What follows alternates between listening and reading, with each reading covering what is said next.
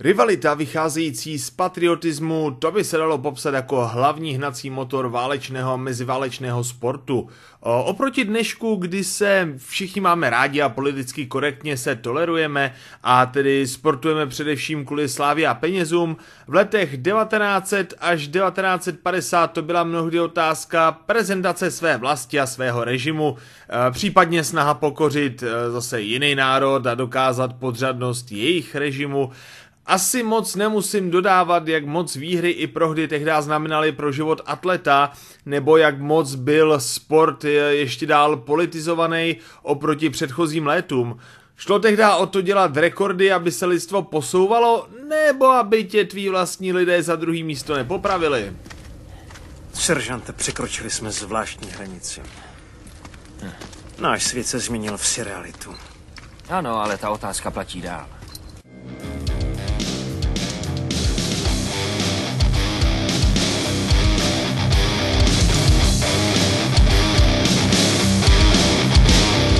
Bože, víc takových písníček a náckové mě nemusí zabít.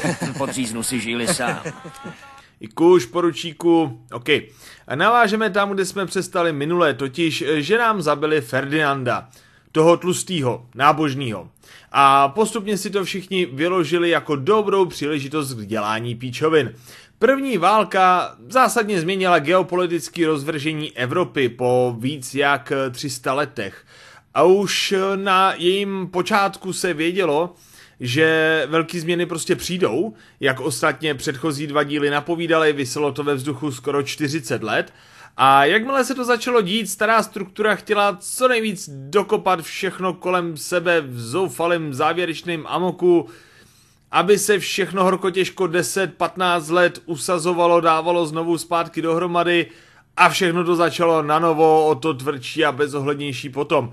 První válka po neuvěřitelném chaosu, zákopovém systému, politických průserech, armádních obělech a zmatečných civilních ztrátách končí 11. listopadu 1918. 10 milionů padlých na bojišti, dalších 7 milionů mrtvých hlady a nemocemi. Neskutečný materiální škody a kretenský nápad vítězů, že vše by měla uhradit poražená strana a samozřejmě co nejdřív. Co pak následuje je vlastně jenom logická situace. Bída, další hlad, volání po politické razantnosti, militarizace civilní společnosti, Pozen. Co je Pozen? To je německy. je. To neznám. Rokem 1939 nastává konflikt, do kterého se zapojuje 48 států a 110 milionů vojáků. Bez zákopů nemáme přímá bojiště, čímž se zvyšuje strategický význam obyčejných měst a tak i s přičtením lepšího letectva a dělostřelectva stoupají civilní ztráty víc jak desetinásobně. Druhá válka je tedy z hlediska velkých sportovních akcí ještě mnohem větším obdobím ticha, než byla ta první. Během té první nějaký sportovní akce ještě aspoň částečně probíhaly, z větší části to byl fotbal. A na druhou stranu politické uchopení kulturního a sportovního života, civilního i vojenského obyvatelstva zmnohonásobilo v běžném životě počet hodin trávených sportem. A dokonce se celospolečensky otevřela otázka nad životosprávou a kvalitou stravy vlastně historicky poprvé. Musíme tedy od začátku vnímat období první války, období meziválečné a období druhé války rozděleně na sport jako soutěže, závody, olympijské hry a podobně, tedy sport e, kompetitivní a sport jako branou přípravu, trénink, fitness, mm, sport spíš ve smyslu jako eugenický. Uh, což je trochu divný, sport bez mezinárodních soutěží, ale tak nebyl důvod se někam pravidelně trmácet a řešit registrační papíry, že jo? Berte to z té lepší stránky, desátníku. Ano, pane. Třeba, že nemusíte nosit tohle. Helmu jo. Helmu jo, ano, pane. O soutěžích a hrách bych mohl povídat hodiny separé ke každý akci zvlášť, ale není to meritem téhle série, takže si projedeme rychlý výčet a kdyby vás zajímalo něco bližšího, napište mi a v nějakých dalších sériích se na to klidně vrhneme. A celý téma si uvedeme olympijskýma hrama, těma novodobýma, protože nejlépe prezentují stav a situaci doby. A líp nám to pomůže nastínit odlišnost jednotlivých dekád z celkem pěti, které jsou pro nás v tomhle dílu ty páteřní. První ze zdrojů, který tu chci zmínit, je Ondřej Stibůrek pod vedením magistra Oldřicha Racka v roce 2007 vypracoval bakalářskou práci o vlivu světových válek na sportovní dění. Jako vhled do situace parádně schrnuto je to kratší práce, ale zpracoval to moc pěkně. Úplně si vzpomínám, jak jsem se přehraboval ve svých znalostech na potítku při bakalářkách já sám a drmolil kraviny, jenom abych nebyl ticho. Žužo, růžo, jasná zpráva, blbost, strhni si nohou, ulítli ti včely. Takže ty olympiády. Nekonaný hry Berlín 1916.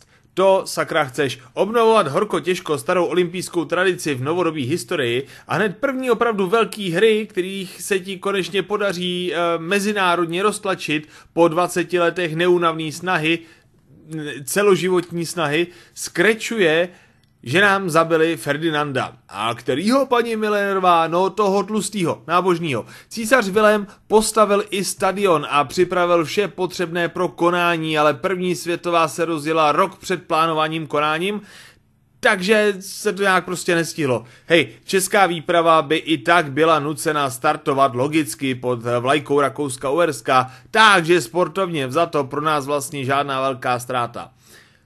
Chudý hry Antwerpy 1920. Dva roky po první válce olympijský výbor solidárně určil zlikvidovanou Belgii jako pořadatele a všechna čest jim, jak se toho zhostili i přes zničenou zemi a málo prostředků. Poražené státy měly zákaz startu, jak už samozřejmě napovídali i ty reparace. Pro nás důležitý disciplíny, ve kterých se soutěžilo atletika, box, gymnastika, vzpírání i zápas, všechny sexy věci tam byly zahrnutý. Posunulo se hodně tehdejších rekordů, tehdejších světových rekordů, nicméně úplně všichni, jak teda historici, tak ale i účastníci těch původních her těle z těch 1920 Antwerpy, se shodlo, že se mohli posunout o to víc prostě, ale lidi po té válce byli bez řádných tréninků, bez pořádný přípravy, bez pořádný stravy, jo. A je pár vtipných historek z těchto her i ohledně běžeckých soutěží, ale o těch si povíme někdy příště. Bezvadný. Teď ještě přijdem o ponožky. Pompézní Hitlerovy hry Berlín 1936 Jedenáctý moderní olympijské hry měly blejsknout celý nový voňavý míru milovný státní systém Německa se vším všudy, jak nám vlastně napovídali plagáty. A svým Führerem, svojí vzdělaností, přirozenou pompézností a v závislosti na sportovních výsledcích i jaksi veřejně deklarovanou nadřazeností a byla to taková show, že se o tom nesmí moc rozkecávat, jinak bychom se nikam nedostali. A pokud vás tyhle hry budou zajímat, zase dejte vidět, uděláme si na ně v budoucnu speciálek, protože celý tyhle ty hry byly jeden velký nářez. Každopádně 4066 atletů ze 49 zemí ve 144 řádných a pěti ukázkových soutěžích. Doposud nejvíc překonaných rekordů na jediných hrách a totální německá převaha ve zlatých umístěních. Obrovský zájem režimu pustil obrovský finance do nejen nového stadionu se spičkovou technikou, ale i do tréninku a vývoje nových tréninkových a regeneračních metod atletů. A máme z těchto her i první opravdový sportovní dokument. Přehlídka národů se to jmenuje s rokem promítání 1938. Já nevím. Co myslíte vy? No, nechtějte vědět, co si myslím. Jo a Jesse Owens, eh, J, E, S, S, I, E, O, dvojitý V, N, S, trochu pogooglete, co to bylo za atleta a jak nasral Führera úplně strašně moc doběla. Skvělá komedie. Ty nohy, ty nohy. A pokud jste na tragédie jméno Wolfgang Fürstner, je taky moc pěkný příběh, jak tě řízká smetánka nechá postavit e, obrovský do té doby nejlepší olympijský stadion a všechno připravit, aby tě pak dohnala posledním dnem her k sebevraždě, protože se tak nějak přišla tvůj, že tvůj prasterida z třetího kole nebyla si žid nebo co a tím pádem tvoje zásluhy nic neznamenají a nakonec tě i stará pošle do hajzlu. A každopádně Československo i přes jistý vnitřní tření, hashtag sudecký problém, vysílá do Berlína dosud největší výpravu, 164 atletů, z toho 13 žen. Do dneška prosím naše nejúspěšnější výprava s třemi zlatými a pěti stříbrnými. Pro nás nejzajímavější jména Alois Hudec, zlatý gymnasta v disciplíně kruhy. Václav Pšenička, stříbro ve vzpírání těžká váha. Josef Herda, Josef se z, stříbro z řecko-římského zápasu, lehká váha. Josef Lapuch, tady už se píše Josef prostě normálně, eh, stříbro v zápase volným stylem, těžká váha. Eh, mělo dojít i k vystoupení tělovýchovných jednot v čele se Sokolem, ale z politicky nepřehledných důvodů se to zrušilo, totiž jejich vystoupení by se dalo interpretovat všelijak. Je to podpora evropského fašismu, nebo světového komunismu, nebo českého nacionalismu, nebo plivnutí do ksichtu Němcům kvůli legím, že jo, návaznost Sokola. A vlastně nebylo co získat, akorát by to někomu nasralo mámu, nejspíš všechny mámy kolem, protože každý by to prostě interpretoval blbě, což se vlastně i stalo.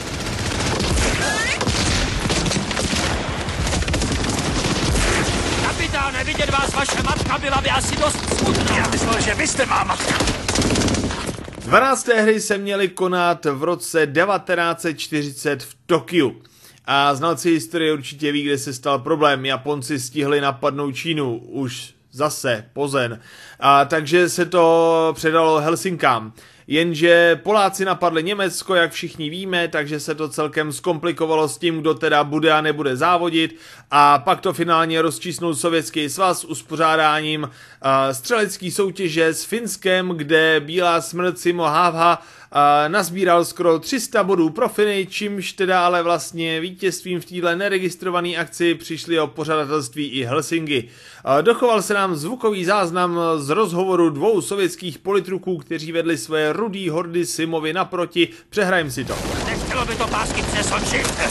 Takhle cítnem. Kryčí palma! Bystrý posluchač už určitě zjistil, že druhá světová je tedy v plném proudu a Sovětů kvůli jednomu splašenému Finovi přestává být mnoho, ale tak nějak středně. Pro zajímavost, všechny vybudované zařízení pro tyhle hry v Helsinkách přežili válku a využili se při 15. hrách v roce 1952. Odpustím si tu pár vtípků na Ikeu a jedeme dál. Poslední námi sledované hry Londýn 1948, 13. hry, a měly se konat už v roce 46, jenže všechno bylo to jaksi pozen na sračky, takže e, mandát se prostě jenom prodloužil. I tak ve 48. museli atleti přespávat ve vojenských stanech, protože olympijská vesnička prostě byla olympijský soumarák a jídlo dostávali ze zdrojů mezinárodních darů a výpomoci poloviny světa pořadatelům. A na druhou stranu to byla úplně prďácká ukázka pospolitosti poválečné Evropy v rámci sportu, těsně před začátkem studené války, klasika. Těžký úkol, proto ho dali vám. Ano, pane. Um, nemáme ještě další Johne. pobočky 6133? Mám pro vás další. A historická anekdota je, že dopravení olympijského ohně do Británie muselo probíhat vyzbrojenou eskortou a za pomoci armády, protože v Řecku jela ještě vlastně dozvuková občanská válka, jako kdyby tam ta druhá světová nespůsobila dost škod. Těchto her, teda těch londýnských, se účastní 4064 sportovců z 58 zemí. Zatím největší počet zemí na hrách ever. Německo a Japonsko mají samozřejmě ban, jak je vlastně dobrým zvykem. Sověti byli pozváni, což e, jakože v rámci jejich neohlášeního napadnutí sousední země, což udělali i Němci, že jo, tak trošku nechápu. Ale i tak na pozvání nereagovali, protože neměli ani výbor, ani reprezentaci. Páč jim to Simo trochu v tom 39. zredukoval a rozjížděl se jim tam hlad, co si budem. Po válce jich málo. A pro nás jsou hry Londýn 48 důležitý, protože nám tu startuje legenda běhání po lese v těžkých botách, požírač lučního kvítí, balič oštěpařek, neunavitelný a nezastavitelný Emil Zátopků. Zlato na 10 km 1948 otevírá jeho epos a uspokojuje český matky. Doktore, mám taky mámu, ne? Ty máš taky mámu a seržant taky. Dokonce i kapitán má možná mámu. No, kapitán asi ne, ale ostatní jo. Už jenom dodám, že těchto prvních povalečných her už se bohužel nedožil obnovitel tradice moderních her Pierre de Frédy, eh, známý spíš jako Pierre de Coubertin, eh, zemřel v roce 37 ve Švýcarsku. A opět, jeho příběh je neskutečně zajímavý a až příliš opomíjený, takže kdybyste třeba chtěli vidět, proč je jeho tělo pochovaný při severním břehu Ženevského jezera, ale se mu pohřbili na úplně jiném místě, a jak to vůbec vypadalo s tím obnovováním her po víc jak 15 letech, respektive období temna, že jo, poslechni si díl 32 pozen, tak si o to řekněte. Olympiády jsme sledovali, jak jsme si teda řekli úvodem, z docela pragmatického hlediska, nejlíp se na nich demonstruje vývoj kompetitivního sportu v období obou válek. Jak nám ukázali Antwerpy v roce 20, první válka na tom byla se sportem jako podstatně nic hůř než druhá a kde se jej potom chytil ten politický režim. Koncipovaný sport se s počátkem války například i u nás zakazoval jako podvratná aktivita vůči monarchii, První globální konflikt lidi vlastně vrhnul do úplně jiných myšlenkových a posléze i existenčních sfér a ani vládnoucí garnitura netušila, jak se věci budou ubírat. Je to trochu divný přirovnání, ale hele, nejlíp se mi tohle všechno vysvětluje lidem na příkladě korony. Vážně? Proč no. myslíte? Válka tříbí smysly, upevňuje vůli, zlepšuje tělesnou kondici, přivádí muže v kritických chvílích do střetů tak blízkých a prudkých, že dělá z muže muže.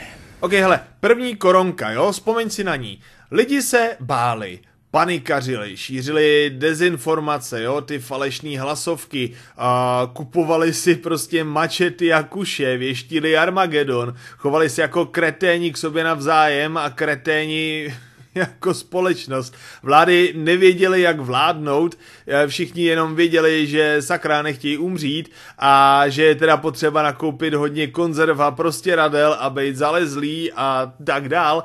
A potom druhá koronka, jako jasně, pořád tady bylo hodně mrtvejch, ale majoritní populace už spíš jako moralizovala, vtipkovala, a, že jsme Lauchenbestien už jako víme a bilancovala a pak už, hele, mám pocit, že v té druhé koronce už ani nešlo o, o tu korunu jako takovou, ta byla až na druhém místě, ale hlavně bylo důležité se porafat kvůli vakcinaci. Jo? A stejně takový nálady panovaly i v populaci tehdy, ohledně těch válek. Prostě paměťová stopa dvou až tří generací na válku první dost zaoblila vnímání války druhý. A nejspíš i proto byla větším masakrem. Hele bacha, jo, můj názor, samozřejmě, že tu pak sociálně ekonomický hledisko, to uh, militárně vědecký hledisko a tak dál.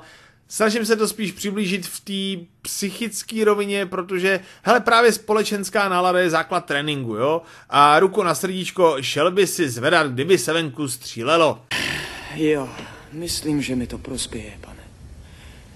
Takže koncipovaný sport just for fun a svaly za první války nejde moc rozebírat, protože prostě není moc co rozebírat, jo? Před ní jsme měli sokoly a turnery, vys předchozí díly podcastu. Při ní, no prostě prd. Po ní sice už je o čem mluvit, protože prostě první republika už nějak jako začala fungovat a spol, ale nejenom, že je to často úplný kontrakt tomu, co víme ze škol, k tomu se teda ještě dostanem, ale prostě nebyl čas, jo. První republika netrvala tak dlouho, aby se jako cokoliv dokázalo v tomhle tom tématu rozvinout a kromě Sokolů tady začala startovat hnědá mládež, rudá mládež, eh, jakákoliv další mládež, prostě začal tam být ten, ten, ten politický kotlík docela převařený. Během čtyř prvních let republiky jsme vystřídali čtyři vlády a pak nás prostě obsadili, jo. A když bychom se vrátili k tomu vzdělání, uh, pro, proč vlastně o tomhle tom nemáme ani jako populace vůbec potuchy, nebo respektive když už nějaký informace máme, jak jsou blbě, eh, no tak je to proto, protože soudružky měly zakázanou učit naše rodiče tomu, jak to bylo, protože pravda se vůbec nehodila a už to u nás, 90 generace, u mileniálů měli tak zajetý, že nebyla vůle to vůbec měnit. A ty, co si to pamatovali, jak to bylo, už nám to neřekli, že jo.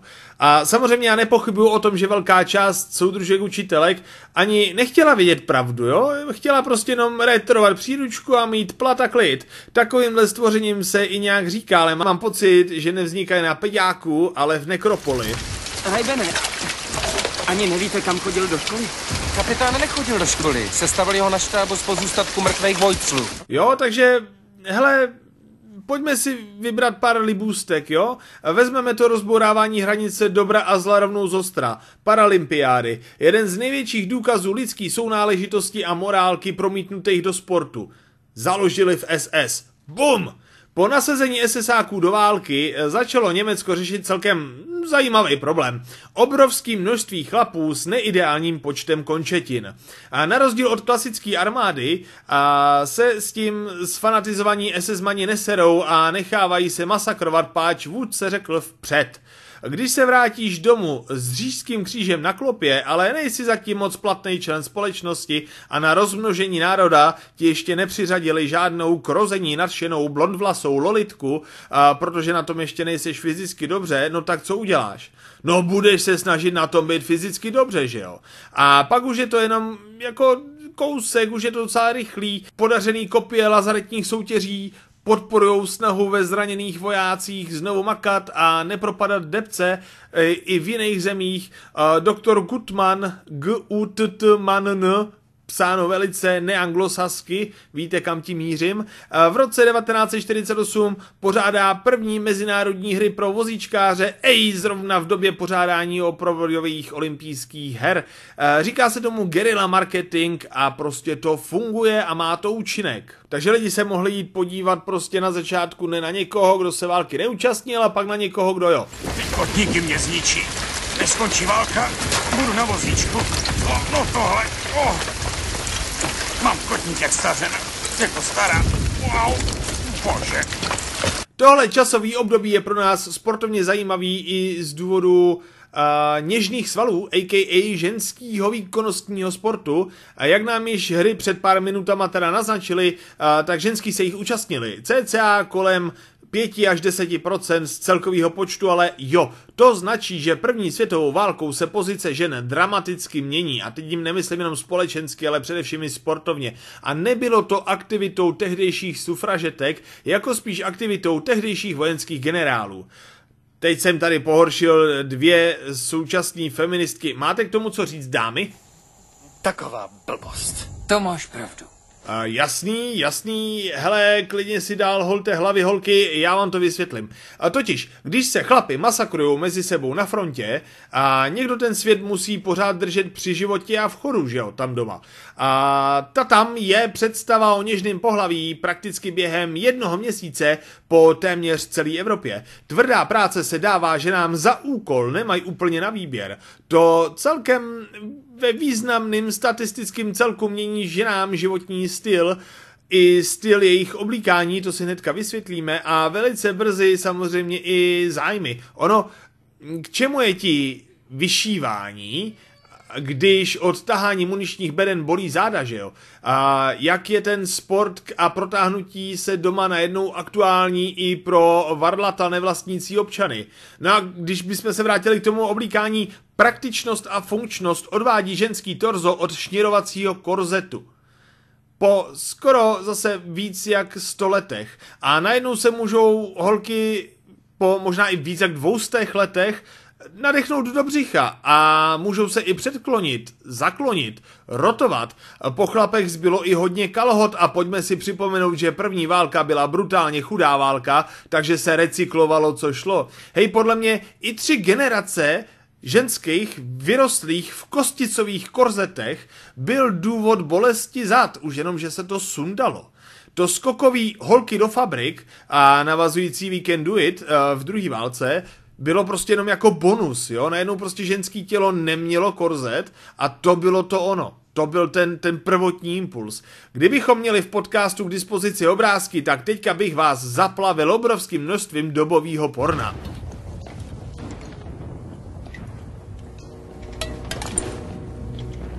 To je ale pohled.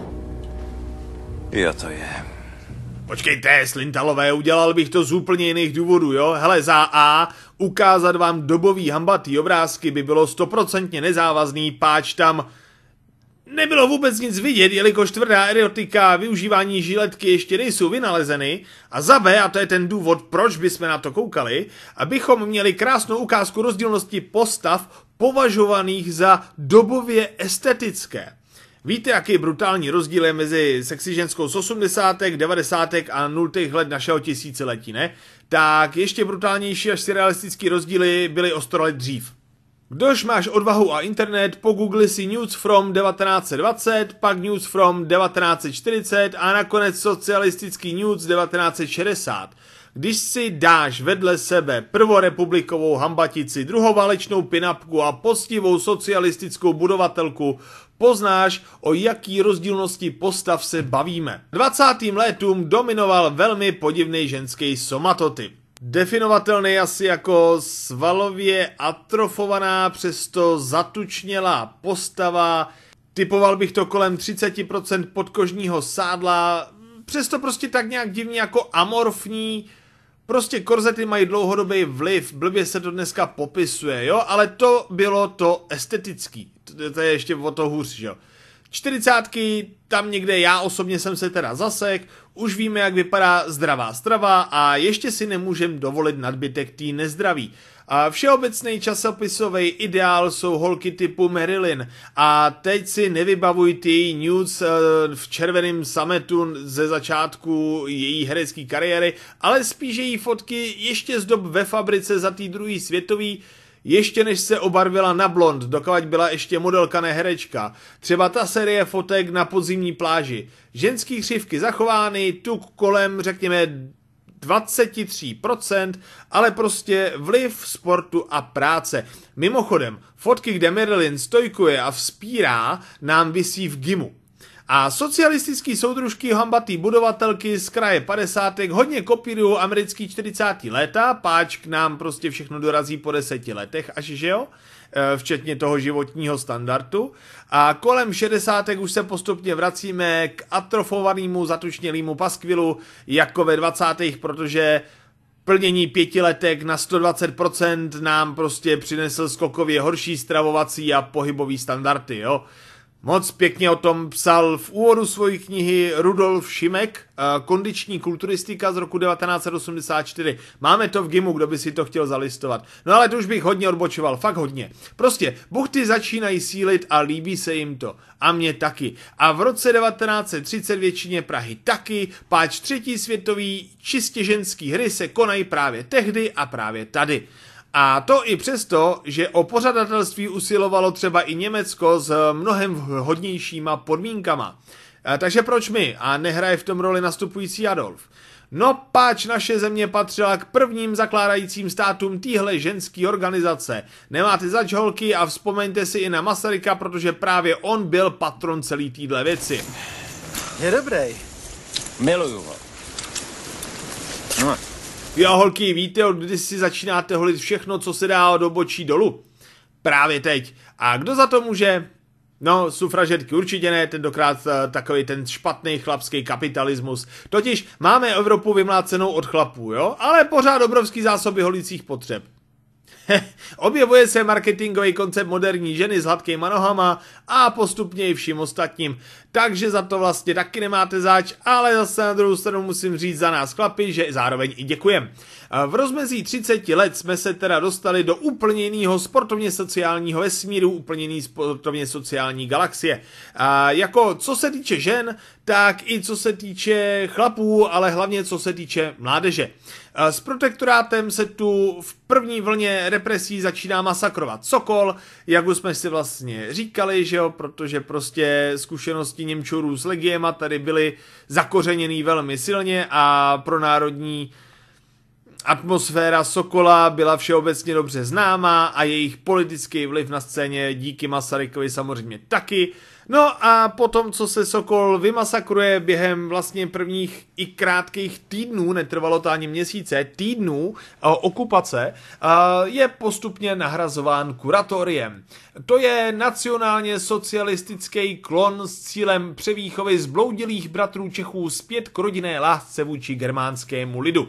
A kdo si poslechnul díl podcastu 33, kde se zabýváme tím, jak hodně blbě uchopitelná je ta česko-německá otázka už od středověku, uh, prostě probíráme historii největší český pronárodní organizace psaných dějin s brutálně německýma kořenama a teďka myslíme toho Sokola a rozebíráme tam, že Češi jsou vlastně neuvěřitelný genetický paskvěl přesto s eh, obrovskou statistickou většinou germánský krve, ale prostě slovanskou kulturou a zase bychom byli u soudružek a pro sovětský výchovy a panslavismu, ale to je jedno. Prostě dokážete si asi představit, jak moc velký bordel měli tehdejší cíloví mládežníci 10 až 18 let v hlavě, a když jim Němčouři začali v rámci kuratoria, což se prostě hodně tvářilo jako Sokol, ale vlastně to byla pro pomlčka česká, Hitlerjugend, uh, prostě motat ty hlavy, dávat ty informace úplně jinak, než je dávali potom nám a než byly zase ve skutečnosti. Jo, hele, pozen. Tady je skvělý zdroj dokumentární film s názvem přímo Kuratorium. Kuratorium z roku 2022 z pera scenáristy Ondřeje Veverky. Neskutečně dobře zpracovaný dokument na 92 minut historických záběrů a nahrávek i čerstvých rozhovorů s pamětníky. Já k tomu vůbec nemám co dodat, řekli tam všechno a já bych tu akorát opakoval, kopíroval vystříhlý pasáže, přitakával, ještě jednou, na YouTube dokument Kuratorium z roku 2022, udělej si klidný večer, nachytřit se, fakt doporučuji, dával jsem to i do uh, Primal Fitness kolektivu, když to bylo čerstvě venku na Facebook lidem. A kdybys byl spíš čtecí typ, tak na Wikipedii Národní knihovna České republiky celý téma kuritoria uh, zeditovala ke dni 27. listopadu 22 za použití víc jak 120 zdrojů. A takže jo, soudružky učitelky, Wiki už edituje Národní knihovna. Kdybyste chtěli už konečně seknout se vzděláváním, a dávám to do uvozovek, no tak na hřišti hledáme pořád výpomoc. Hodili byste se nám tu, ale chápu smysl vaší mise. Vážně? Jo, OK, takže protektorát a válka nám tady vytváří celkem ranec sportovních příležitostí. Systém tě po dobrým motivuje i po zlým nutí, teda sportovat. A máme tu ideu nového člověka, případně nad člověka. Dobrá krev je základ, nicméně musíš dřít, abys dosáhl svého rasového potenciálu, jinak nejsi o nic lepší než podlidé. Ej, řekl někdo současným pologramotným plešounům, že v říši by je kastrovali a posílali do dolů, protože bejt bílej prostě nestačí. Co by na to řekl náš Moravák Okamura. No každopádně k všeobecnému rozvoji rasového potenciálu patří patřičné vzdělání i patřičné tělo. Kalokagatia říznutá severskou mytologií se silnou příměsí pseudo-spirituality, fanatického rytířství, a ještě kouskama okultismu, nám prostě dělí všeobecní sportování na elitní řížskou přípravu, tady hodně dobře ilustruje film z roku 2004 Napola, a všeobecně takový ten společenský sportovní základ. Atmosféra nekouřícího abstinenta začíná prostupovat společnost, proč asi. A právě tady začínáme definovat ke kultu sportu a pohybu i kult zdraví a vitality. Ano, opět jsou to nácci, co můžou za další evoluční stupeň ve struktuře sportu, takže po paralympiádách jim můžeme přiznat i zásluhy nad studiem účinků stravy a výživy, nad vědečtějším podchycením doplňků a suplementace, a samozřejmě i droga podobně, ale to jim budeme děkovat zase třeba v jiném podcastu, a nad wellnessem a v příšerný šíři rovin toho samotného výrazu wellness. Tak je to ve všem.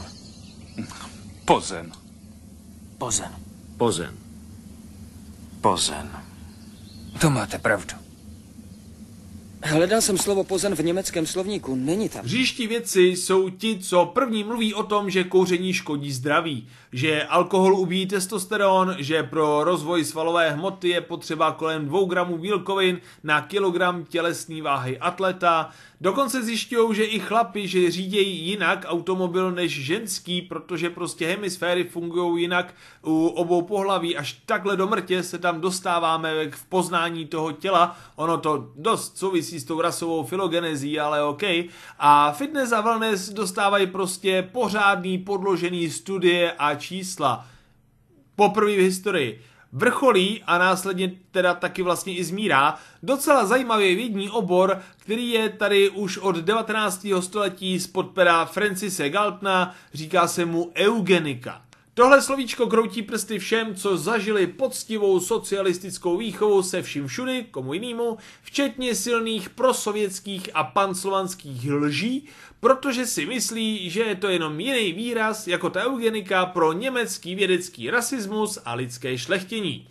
Píču, O pozitivní eugenice mluvil už Platon, kurva, jako o cílovědomém rozvoji lidského genofondu. Nemáme zde prosím nic o antisemitismu, rasismu nebo homofobii, pouze evoluční předpoklad darwinovského charakteru, že nejlepší a nejsilnější mají prostě jenom nejlépe prosperovat. Tečka. A kdo slyšel díl o Sokulu ví, že třeba takový Tyrš byl sociálním evolucionistou darwinovského typu before it was cool ještě dávno před první světovou válkou, kdy Áďa plaval ještě tátovi v koulí. Z toho by jeden ze státu. To teda jo. Konec konců i Eugene Sendou, nejznámější silák evropské scény z přelomu století, zakladatel kulturistiky, mnou mnohokrát citovaný zdroj a člověk, který nám na blogu otevírá sérii o starých silácích, se sakra rozhodl jmenovat se Eugene, psáno Eugen. Eugene pro časopis Cosmopolitan v roce 1894. Přímá citace. Zdraví je dáno člověku při narození. Je to stav, v němž všechny orgány fungují pravidelně a v harmonii. Tendence ke zdraví je univerzálním zákonem života, je stejně přirozená jako cítit se dobře, jako být. Síla je schopnost něco dělat, držet a nosit. Zdraví a síla mají mít v životě stejný význam. Kulturistiku definoval jako opět přímá citace soustavné a vytrvalé pěstování celého těla tak, aby bylo schopné všeho, co zdravé orgány a dokonale vyvinuté svaly mohou dokázat. Uh, pff. Cítíte tam ten jemný nádech nesnášenlivosti k židům? Už vám ta haxna začíná nad těma citacema pozvolna levitovat? Co máte s rukou? Nevím. Ne, co? Nelevituje. No pač, házet tyhle dvě věci do stejného pytle je asi jako snažit se zbalit holku z východního Slovenska svýma znalostma maďarštiny. Je to vedle sebe, je tam nějaká vzájemná historie a to je celý, co to má společného. Pár mládenců prostě jenom začalo s negativní eugenikou, tedy namísto podporování evolučně žádoucích věcí začali pozornost přesouvat k potlačování evolučně nežádoucích věcí a s pečlivostí sobě vlastní na to měli hodně tabulek.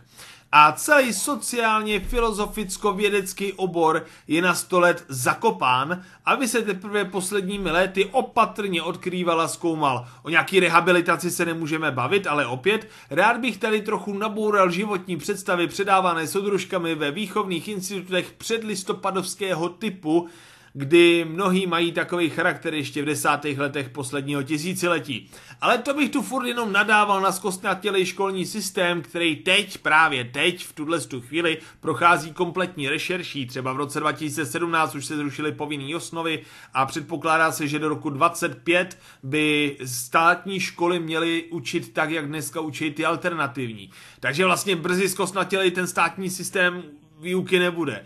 Já mám pocit, že si v této sérii o historii sportu pořád jenom zoufám. Pozen. Stěžuje se nahoru, vy si stěžujete mě, já zase svému nadřízenému a tak dál a tak dál. Nestěžuju si vám, ani před vámi, ale to byste měl vědět. Druhá světová pomalu končí, jak se nám postupně Evropa po pár letech oddechu od přímého válčení potkává zase s přímou válečnou frontou, sport jde zase na druhou kolej, respektive až nějakou 25. třeba.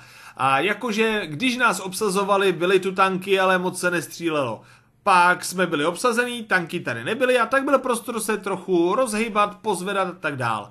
Pak nás osvobozovali a tanky tu byly a to se střílelo. Hele, já jako nemyslím, že tu nebyl útlak a teror, jo? Asi se uváděním těle z těch faktů stejně nevyhnu různým nálepkám, protože hodně lidí si chce zachovat názor nezávisle na realitě historie, ale z hlediska plánování tréninku na další týden je trochu jiný, když u souseda klepe gestapo, no a když ti pod oknama zuří tanková bitva, že jo? Prakticky se v Evropě nemůžeme bavit o nějakým organizovaným, nekompetitivním, tedy eugenickým sportování, řekněme od roku 44, možná až do roku 47. Uh, jen si vzpomeňte, že jo, zase Londýn 48 až, uh, který se měl sice jako konat v roce 46, ale nebylo na to vůbec nic ready, ani ta louka nebyla rovná, páč byla vybombardovaná, že jo. Všeobecný úbytek stupňů pyramidy potřeb na krásnou, téměř dokonale zarovnanou nulu udělalo ze sociálního reliéfu silně uniformní pláň, kde bylo potřeba řešit, jestli se zítřka vůbec dožiješ, co budeš zítra třeba vůbec žrát a jestli bude v čem a čím si v říjnu zatopit. Protože první povalečná zima nebyla úplně ňuňavá a to ani ve městech, kde doznívaly politický pogromy, procesy s kolaboranty a sem tam ještě někde vystřelilo, a ani venku, kde vlastně sudety zažívají divoký odsun a další potoky krve a pokud bychom byli ve vnitrozemí, kde teda byla vítaná pomoc východních vojsk, z čehož vznikla větší vlna asistovaných potratů než za celou dobu okupace Němci. Uh, pff, just jedna malá informace ke zpracování, nezávisle na tom, co Rusové zase rozjíždí tam venku v roce 23. Politiky prostá informace, jo? A je to přece tak prosté. Takhle si člověk zdůvodní to rozhodování mezi posláním a životy. Abychom si to dali do následných souvislostí a v pohodě pak navázali dalším dílem. Sokol se snaží obnovit svou činnost hnedka po válce, ale rudý organizace podporovaný obrovským množstvím zdrojů tady od eh, nadržených osvoboditelů to velice rychle přebírají a konkurenci potírají politickém váku to je ještě o něco snažší. Vliv Němců v českém sportu je záměrně likvidován a zamlčován, ničí se tělocvičny, co přežili jednu nebo i obě války a pokud tam byl samozřejmě nějaký německý pedagog, pálí se knihy, pokud byl německý autor a tak dál. Ne, fakt, já myslel, že tohle to dělali Němci, ne, dělali to i soudruzi s velkou částí sokolský a předsokolský literatury. To je situace, co? Příšem. No, posraný, zelený, navrh. Ne? Máš pravdu. Pozen. Vidíš. no jo. Gustavu Frištenskému tohle jméno snad nemusím žádnému posluchači zrovna tohohle podcastu nějak představovat.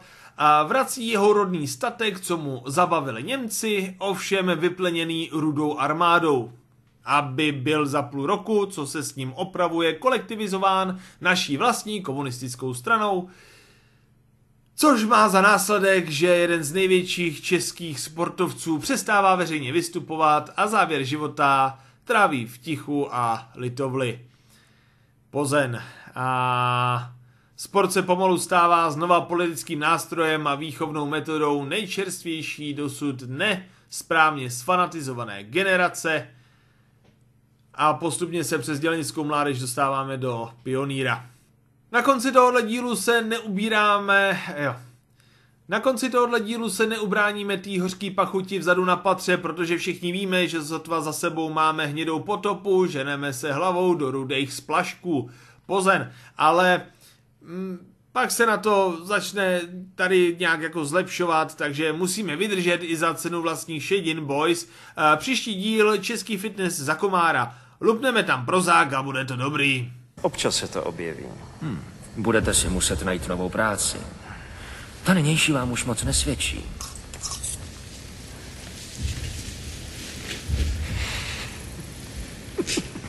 Co?